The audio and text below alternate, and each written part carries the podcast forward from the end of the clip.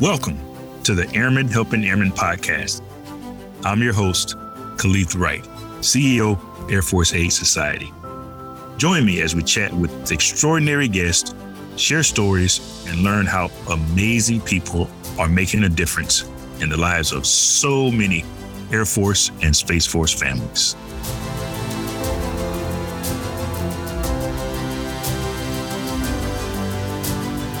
Good morning, ladies and gentlemen. I am K. Wright, the C E O of your Air Force Aid Society, and welcome to another episode of our Airmen Helping Airmen podcast. It seems like I'm saying the same thing every week.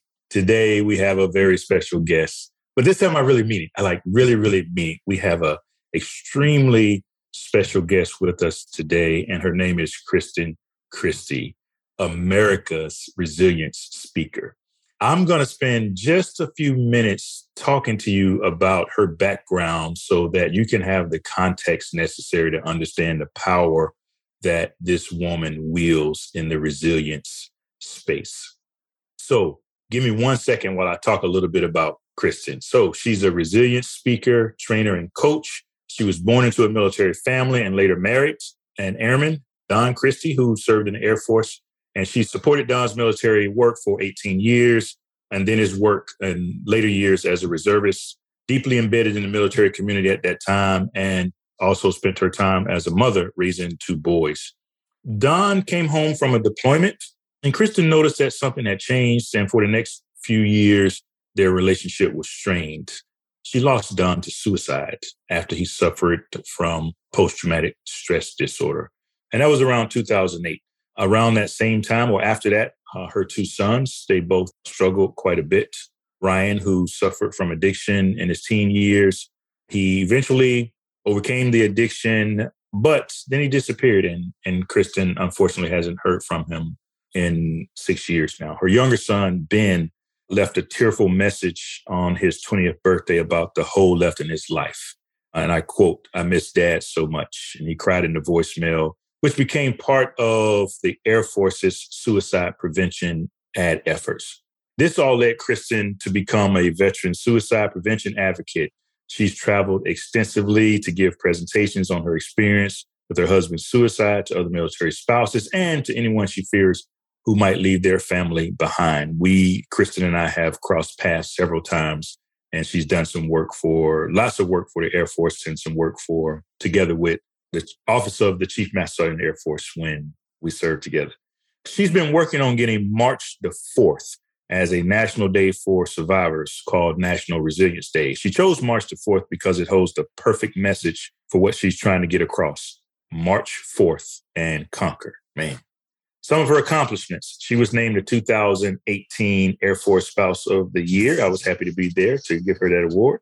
two thousand nineteen Top thirty Women Military Influencer, two thousand nineteen Colorado Springs Legacy Woman of Influence, two thousand twenty Remarkable Woman, two thousand twenty-one American Constitution Award winner.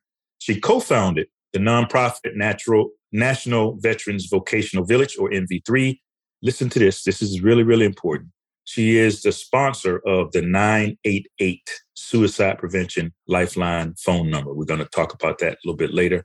And she's the first woman and military spouse in seventy-eight years to chair the Military Affairs Council of the Colorado Springs Chamber of Commerce. You can find her on all of the social media sites, so include her own website at kristen christy l l c dot com. And we'll make sure you have all of these. national resilience day dot org, LinkedIn, Twitter, Instagram, and Facebook.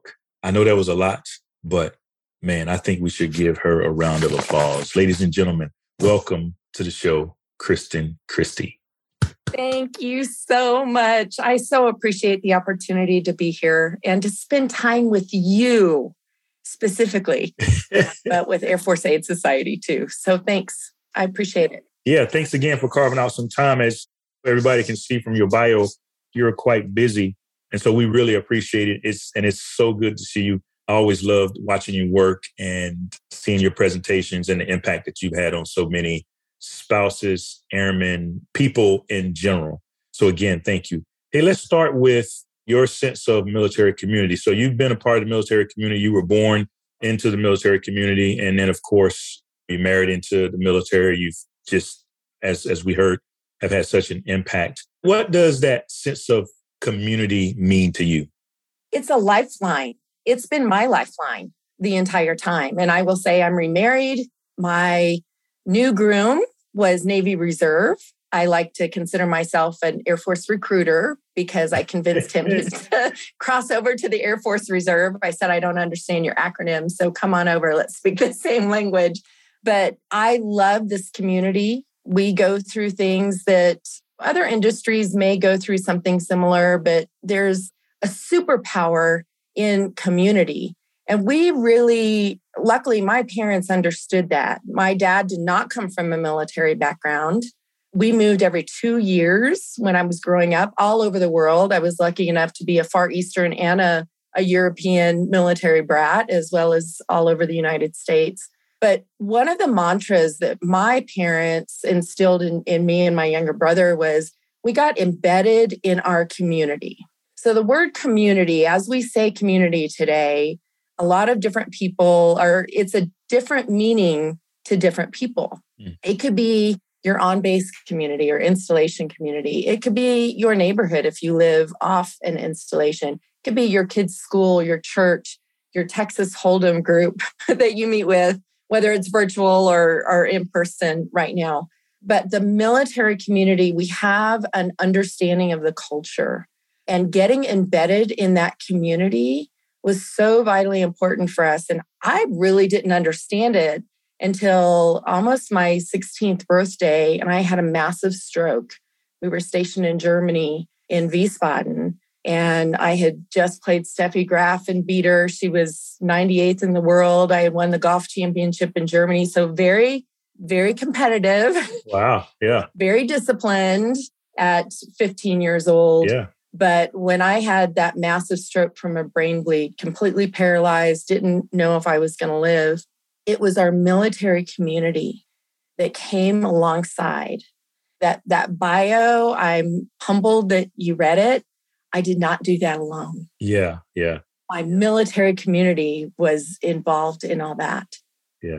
I just got to I got to go back yeah. for one second. Yeah. Did you say you beat Steffi Graf? Is that what yep. you said? Yes, I did. Yes, I did. I had my whole life planned out. And well, hey, we got to add that to the bio. I was blessed with that. And the tough part was trying to find my identity. And I went through depression. They didn't talk about post-stroke depression in nineteen eighty-three. So next year, twenty twenty-three, will be forty years since that day, October twenty-ninth, which happens to be World Stroke Day. Mm. It really changed my life and changed the way I thought about identity. And that was because of my military community. Yeah. I thought my identity was based on what I did, being an athlete, being a good student. But really, my identity was based on my character. Yeah. I was very much a volunteer in the community. So the servitude, I was self-disciplined. I was a hard worker. Mm-hmm. And that's my identity. So as I travel and I talk on military installations about resilience, sometimes getting over that, if you have to change your A F S C for whatever reason, right? Your identity is not based on being a defender or maintainer. It's what you do, yeah. but it's really your character. Yeah. That reframing. I think most people probably know you for how you built up such a level of resilience and how you've built all of your programs and initiatives around resilience based upon what happened to Don and how you dealt with your sons. But it sounds like you had your own kind of battles with depression as a younger person. Can you talk a little bit more about the struggles that you dealt with either growing up or during the times that you were dealing with Don's passing as well as your sons? Yeah, it's, I really feel like resilience is a skill to be learned, just like a foreign language or any, think of any type of skill.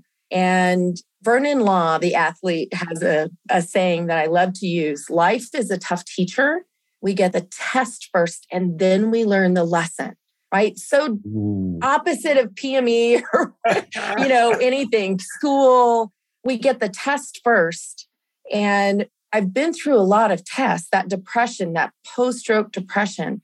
You know, they weren't used to working with a teenager who's had a massive stroke. It took me a year and a half to learn to walk again. That depression came because my mind was working, but my body was not following what I was asking, what my brain was asking of it to do. I've learned to write with my left hand now. My right hand doesn't work as well. Wow. But even just the moving. So I'm an uber extrovert. You know that about me. I can walk into the room and suck the air right out of an introvert's lungs if I'm not careful. I try and temper that. Yeah. So you would think that moving every two years all over the world would be easy for me. But when I got into those teenage years, it was difficult leaving because I had closer friendships and deeper friendships. And it was hard leaving those. We didn't have the internet. We didn't, you know, all of those things. To keep in touch with my friends. It was writing letters and then the stroke. And then, believe me, other things have happened. I've gone through other tests, pop quizzes, some are midterm, some that stroke felt like a final. And I learned those lessons, just like Vernon Law had talked about. I learned those lessons and I was conscious about those lessons. So when I had my stroke, I learned how strong I truly was, how important my faith was, what a foundation I stood on. And how the superpower in community, that there's no shame in asking for help. We're stronger together. Mm-hmm. And as I went through other tests in life, then I went back to the lessons that I learned. But more importantly, I had mentors in my life and people who had experienced tests in their life who came alongside to help tutor yeah. me through those lessons. Yeah. One of the things that I really like about you, Kristen, is that unlike uh, some of us, myself included, you're an open book, like you mentioned when we first started, and you actually have shared those tests.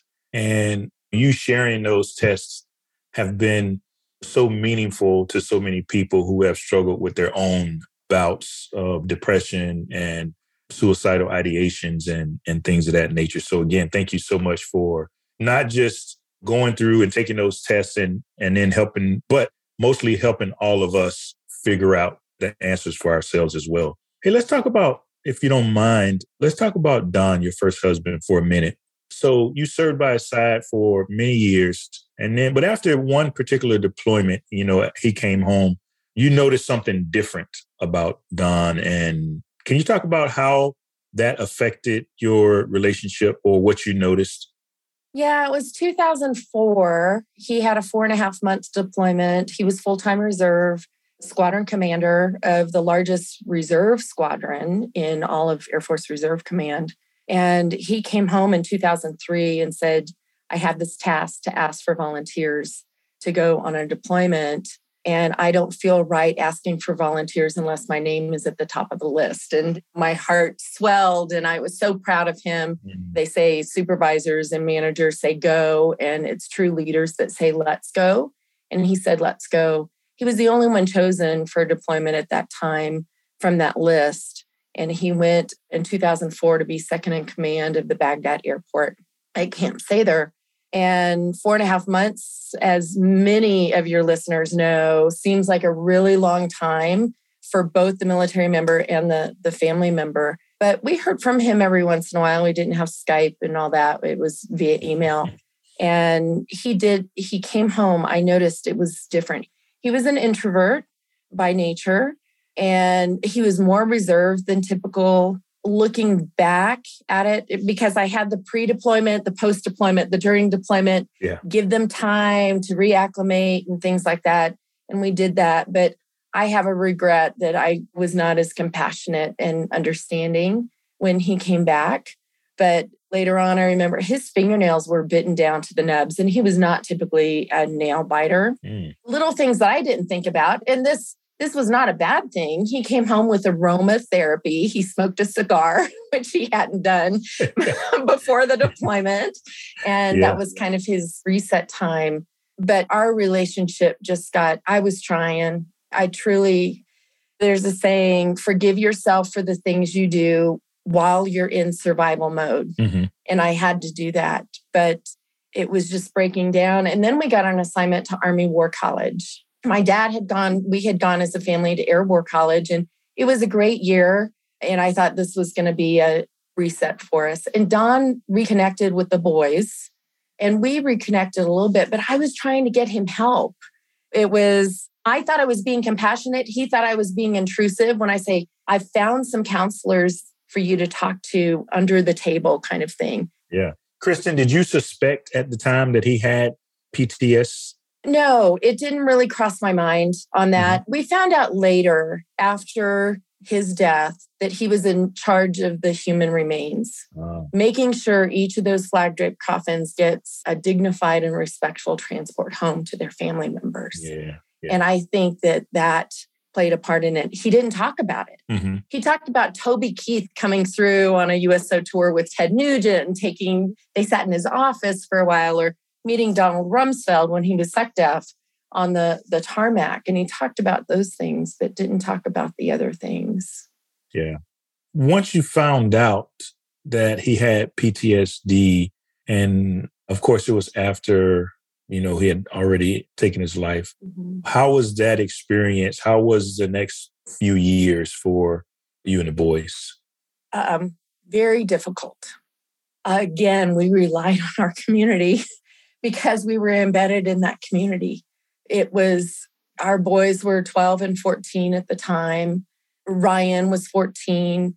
At sixteen, he was diagnosed with bipolar, and his doctors had indicated that they thought that the suicide triggered bipolar in him early. Mm-hmm. Bipolar typically, some of those mental illnesses typically present in the early to mid twenties. Mm. He was sixteen. And I think, I am not a therapist.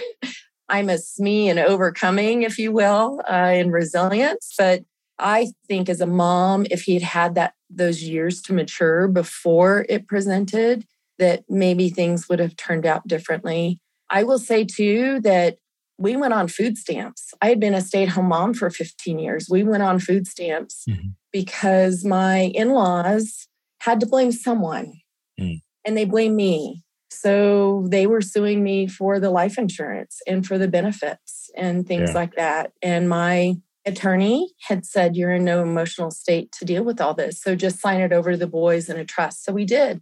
But I'll tell you, we learned so much. We learned that the Sunday ticket for the N F L, it was at a neighbor's house, a friend's house. We really, we ate at home most of the time. And then when we ate out at a restaurant, it was a super special time. We spent a lot of time together. We had that turmoil of losing Don and the way we did. But I still don't know how to answer the question that my boys posed to me. Why didn't he love us enough? Some people consider suicide very selfish. Don left seven notes. Answers, we still don't have answers to many of our questions, despite all that. But he thought he was a burden. Mm. So I tell our story with Ben, my twelve-year-old who left that voicemail. He's twenty-six now. He's a government employee at Edwards Air Force Base. He's doing really well now. Mm-hmm. But it was not easy for him either. And with his permission to use that voicemail to let people know that we kind of put the responsibility on the person in crisis to reach out for help. Mm-hmm. I want to flip the script. Yeah. How about those of us in a good place be more in tune and reach out and let them, I call it borrowing hope and courage. Yeah. So, you know, you raise a good point. Those of us who are in a good place, being able to pay more attention and reach out more. We've all been through suicide awareness training, and I think things have changed. You know, we used to, they used to teach us, look for the person that's giving away all of their stuff and all of these things. What are some of the things that you think those of us who are in a good place should look out for, should be paying attention to when it comes to potentially identifying a friend or a family member who might be uh, contemplating taking their own life? Yeah, there are so many signs. And as you said, we're D O D wide, and even in across the world, we're good at talking about giving things away or, or saying goodbyes, or like I said, Don's fingernails bitten down to the nubs. That was, but someone had to notice that, right? Mm-hmm. Later, someone came to me and said he took his family picture off his desk. Mm. And it's being a noticer in that respect. But people are, they can be Tiggers and they go into an Eeyore phase of life, which usually doesn't last very long.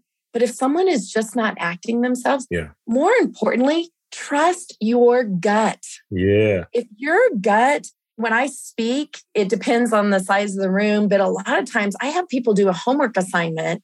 If your gut or your heart or your head is telling you, hey, I need to reach out to K. Wright, then do it. Stop what you're doing. I will pull over into a parking lot, whether I'm running late or on time or whatever, because if I don't do it right away, I'll forget. Yeah. But I will text or I will email and just say, hey, how are you doing? And then I add my name. Yeah. Just in case the person I'm texting doesn't have my, yeah. my contact in their phone.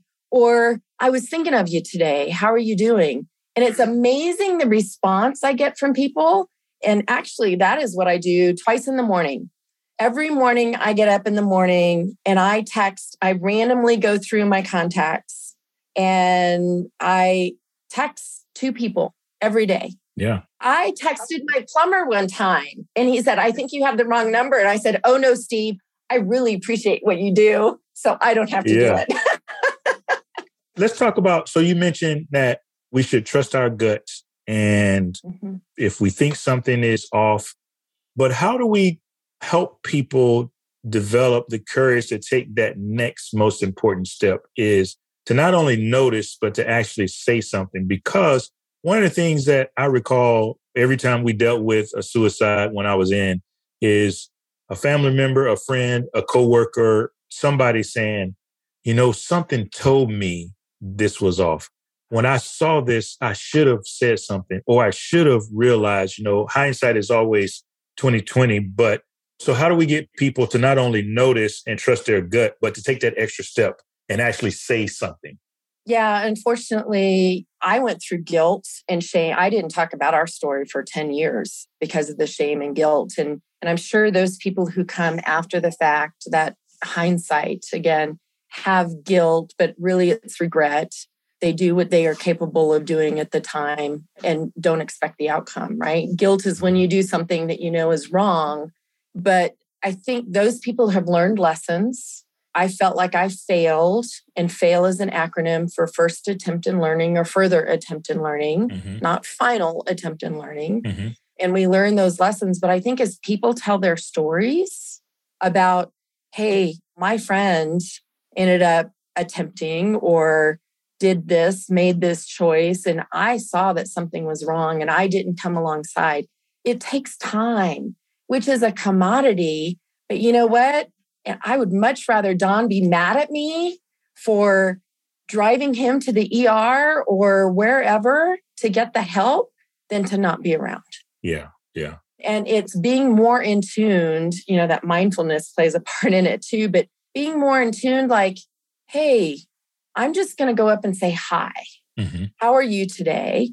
And a lot of times we'll get the answer, fine, right? Yeah. Fine is an acronym for feelings inside not expressed. I like that. And when your gut tells you they aren't fine, mm-hmm. then it's, I talked about being compassionate versus intrusive. Mm-hmm. I call it being compassionately intrusive. Yeah. Your gut's telling you, you don't have to like nag them on, you got to tell me what's going on. Be around. Right. Ask them to lunch. Yeah. It's, you don't have to tell your story or be compassionate in a room full of people. It could be across the desk. It just, you're seeing them as a person. You're noticing them. Yeah. And when you use their name, that's even better. This reminds me when you talk about just being available and being around and doing what, what you believe people need as opposed to having the burden on them to ask for help. In Sheryl Sandberg's book, Option B, she talked about this idea of don't put the burden on, on the person that's struggling to say what they need. And so instead of saying, hey, is there anything I can help with? Just help, mm-hmm. fix the meal, yep. pick up the kid, yep. give one hundred dollars. Whatever you feel comfortable doing, right? Yeah, yeah. So I like that. Hey, when did you first realize that? So lots of us, a lot of people in general have been through the type of trauma that you have, both as an individual, as a spouse, as a mother, as a member of the military community, when did you first realize that you could take your struggles and use it as a learning experience and a positive experience for others, that you could help others through what you went through? It was one pivotal moment. I, after being a stay-at-home mom, being on food stamps, I finally got a job as a receptionist. I have a degree. I hadn't used it. And living in Colorado Springs, we are full of defense contractors. Mm-hmm. So I got a job as a defense, as a receptionist, as a defense contracting company. And some four friends, female friends, took me to dinner. And I showed up late and they were all laughing. And I said, "What did I miss?" And they said, "We're taking bets on how long it takes you to become C E O. I'm like, "What?" They said, oh, wow. "You're going to be a C E O. And I said, "No, I feel like I have to be with someone." Like Don was three days from pinning on colonel. I love being a squadron commander's spouse. I love doing the key spouse before key spouse was even a thing. I felt like I had to be with someone, that I didn't have that sphere of influence. And these women, two retired as, as two-star generals in the reserve. One's a current two-star, or one's a, well, I hope she'll be a two-star. We're waiting for the, the promotion board. And then one's a retired colonel. These are strong women that have their, their sphere of influence, right? I thought that I had to be on their level. And they said, "Kristen, you're on our level." And that was an aha moment. I have my own sphere of influence. Every person has their sphere of influence. Mm-hmm. And that's when they said, "Why don't you join an organization that's military connected?" Because I wanted to keep that military connection. And so I decided to join the Air Force Association, which is typically active duty, retiree, think of all that. Someone, people who have served, who have raised their right hand to serve. And I joined A F A, the third largest chapter here in Colorado Springs. And pretty soon I said, you know, why don't I get on the board? So as a military spouse, I was on the board. Mm-hmm. So I just, and then I became president of the Lance Beside John chapter. And then I moved to the Military Affairs Council, still bringing that sphere of influence as a military spouse to the table, mm-hmm. right? We talk about total force. That includes families. And I'm so thankful that that includes families as well. But it took other people to see in me what I couldn't see in myself.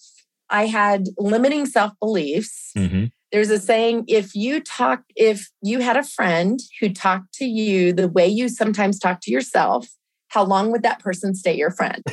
Right? I would yeah. have ghosted me a long time ago. Right. But it took people who were in a good place to see what I couldn't see in myself. And that's, that group of women became my mentors. I would call on them whenever I needed a boost because of the guilt and shame that I was trying to shed. It's uh, they said, "Shame off you," not yeah. shame on you, yeah. shame off you. Again, it's not doing it alone. Yeah. I mean, that sense of community that we started off with, I think is something that you really have mastered. And like I mentioned before, it just has such a huge impact on so many people. Speaking of impact, let's talk about March the fourth. Yes. Tell me about March the fourth. March the fourth. Yes. So March fourth in Concord, National Resilience Day. It's a grassroots effort. Actually, I've been working on it for nine years. So I will say I don't take no for an answer, especially when they told me I would never walk again. I said, "Watch me." So no to me is an acronym. I talk about acronyms in my presentations. No is an acronym. I will have a caveat right here that unless it deals with your body, that's when no means no. Mm-hmm. But otherwise, no stands for next opportunity, right? So it's a grassroots effort, March the fourth. And I chose that date because March fourth in Conquer. Mm-hmm. Conquer your disappointments, your insecurities, your self-limiting beliefs, your adversities. I just, we have over fifteen hundred days on the National Day calendar. I Love Lucy Day and National Cookie Day and National Ice Cream Day, my favorite day, by the way. But we didn't have one for survivors. We're all survivors of something, lost job, broken heart, death, illness. Mm-hmm. And there was nothing for survivors to remind us of how strong we really are, the lessons that we learn from the test in life, and a day for us to wake up in the morning, hold our head up high, pull our shoulders back and say, I've survived. Let me help other people and tutor them through their lessons. And so I started nine years ago. It was just talking about it. I've got proclamations from the city of Colorado Springs, from El Paso County that El, uh, Colorado Springs is in, the state of Colorado. I really wanted it to be on a national level. Mm-hmm. In twenty twenty, I actually went to the State of the Union and was supposed to be in the Oval Office. Getting it signed is an executive order. Mm. Just one word, COVID. COVID.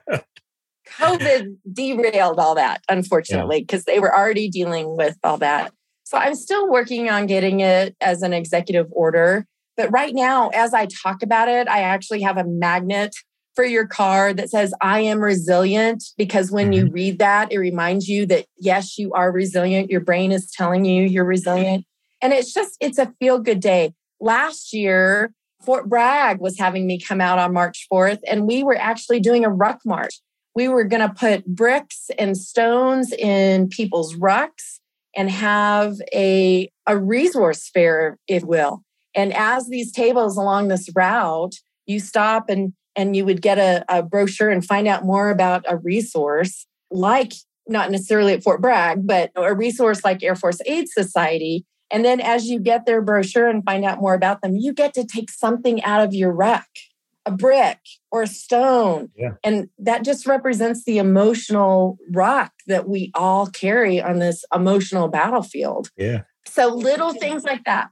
Yeah. No, I was just going to say, thank you for advocating for that day. That day holds a special place in my heart. I have three children, and my middle son, K J, his birthday is March the fourth. Perfect. And so that gives me a second reason to hold March the fourth near and dear to my heart. Tell me about nine eight eight, the suicide prevention hotline or lifeline, I think, as you refer to it, yeah. that you sponsor. Yeah.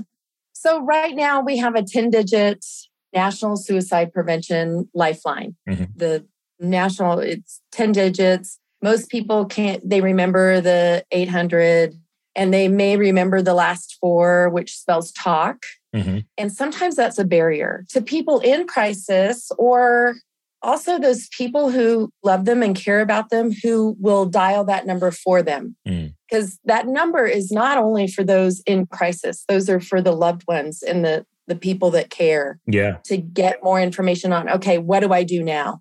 And it just, when we have a medical emergency, we call nine one one.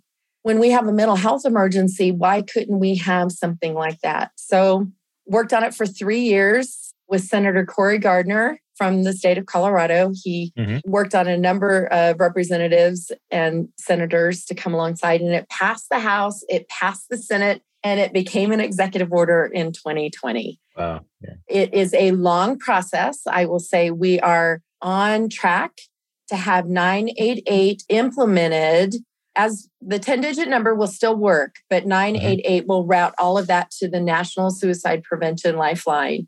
And so it's three numbers. Wow. nine eight eight when you're in crisis. How soon, when will that go into effect?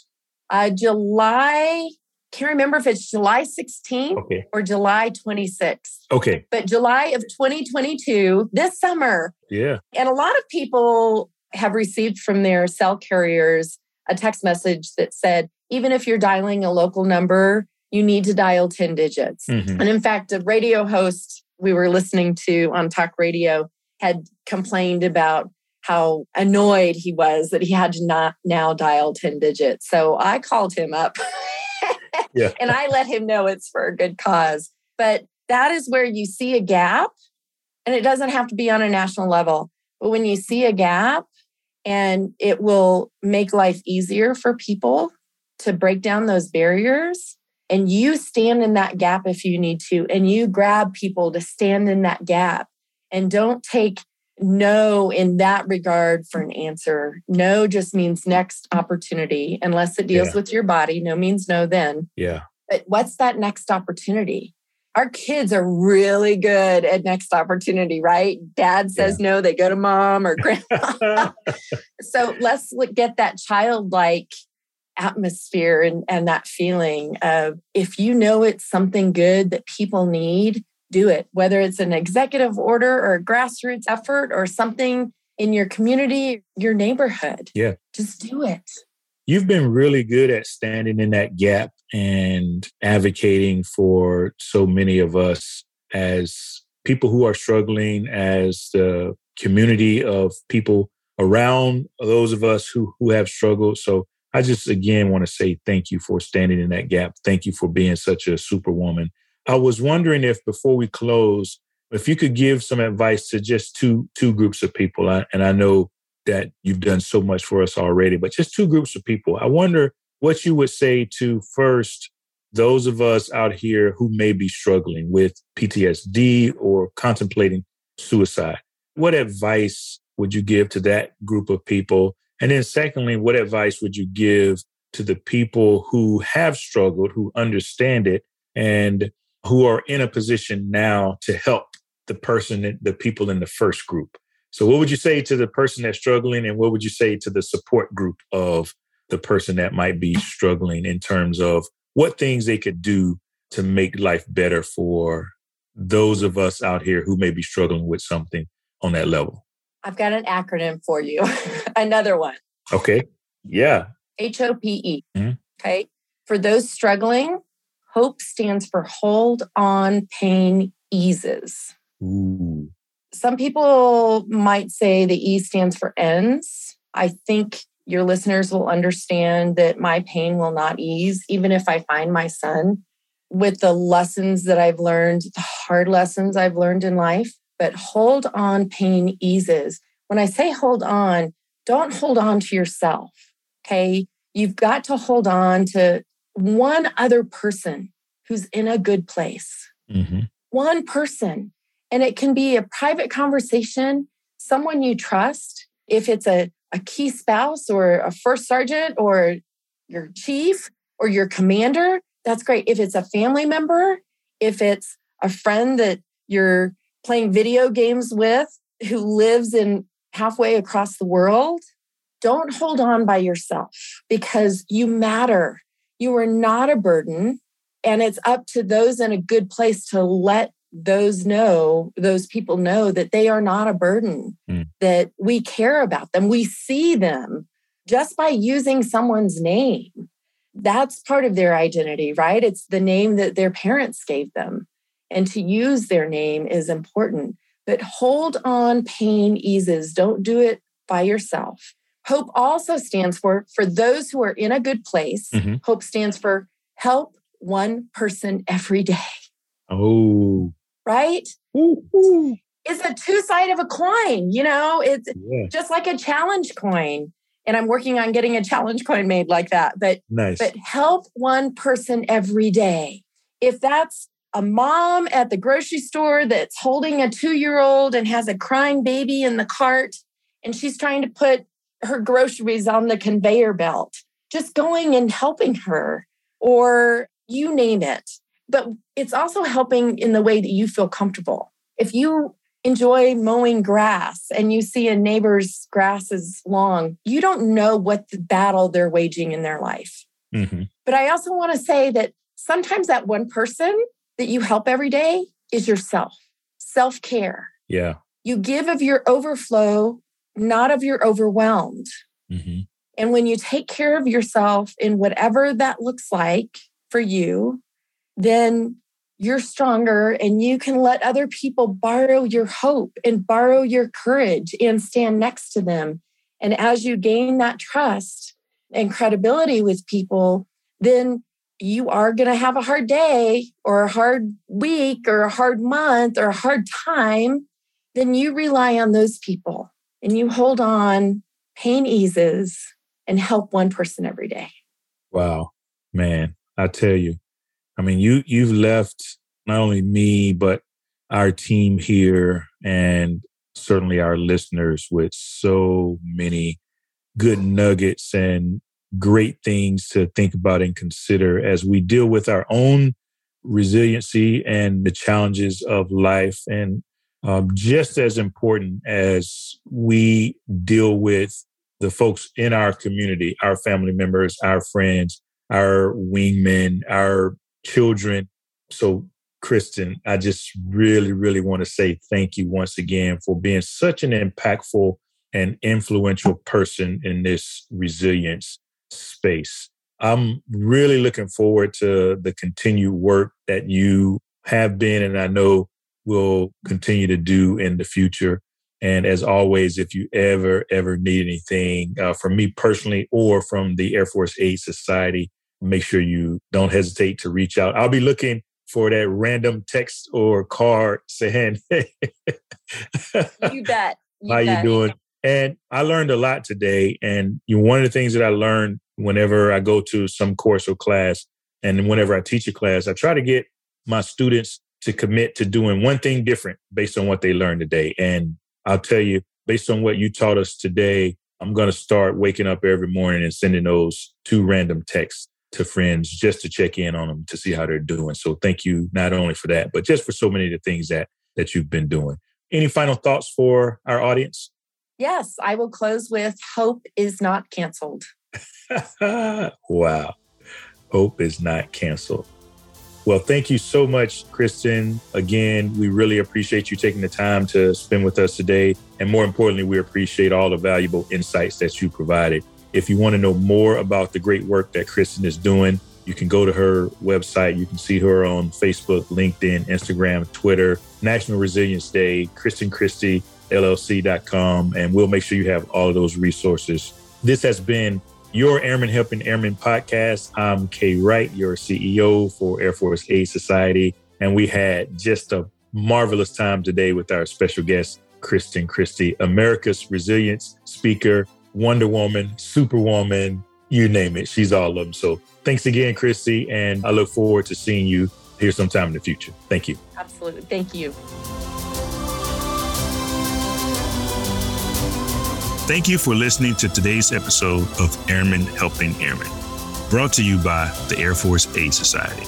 To find out more about how we make a difference, visit A F A S dot org. And then be sure to search for Airmen Helping in Apple Podcasts, Google Podcasts, Spotify, or anywhere else podcasts are found, and click subscribe so you don't miss any future episodes.